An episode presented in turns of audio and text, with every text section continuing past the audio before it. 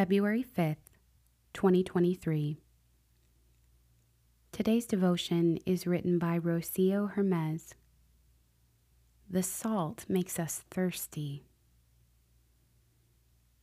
You are the salt of the earth. Matthew chapter 5, verse 13. I was on a four day pilgrimage to a Marian shrine, and it was glorious.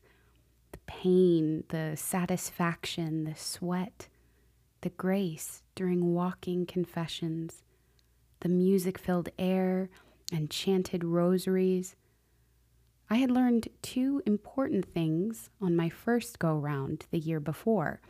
The speed at which one walked determined the conversations had and also whether or not one could hear the witness talks shared over the bullhorn. On this particular day, speed was in my favor for both reasons. A friend of mine began to tell me about a convert who was among us. He had been a Protestant megachurch pastor who decided to leave everything and become Catholic. I was intrigued just some moments after this conversation, a voice came over the bullhorn introducing the next speaker who would be sharing his testimony with us. To my surprise, it was the Protestant pastor turned Catholic whom I had just heard about. He shared his powerful testimony with us, those of us close enough to hear it, and at the end of his talk, he reflected on this very line of today's gospel. You are the salt of the earth. I had often read past this line and skipped to the city on the hill part, since it was much easier for me to understand. I knew some of the common interpretations of the image of salt, yet this convert shared with us a new perspective I had not heard. He asked, What does salt do? There were many typical answers floating around in everyone's mind, I'm sure. Then he interrupted these thoughts to say, Salt makes us thirsty. We are called to make the world thirsty for God.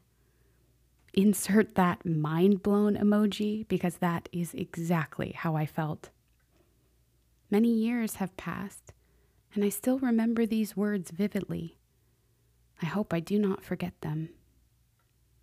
You and I are called, sister, to live in such a way that we make others around us thirst for God, the God who also thirsts for them. Lord Jesus, thank you that you thirst for us. You thirst for me, God. And I thirst for you.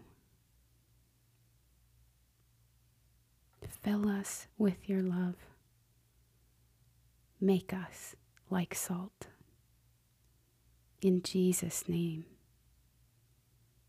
In the name of the Father, and of the Son, and of the Holy Spirit. Amen.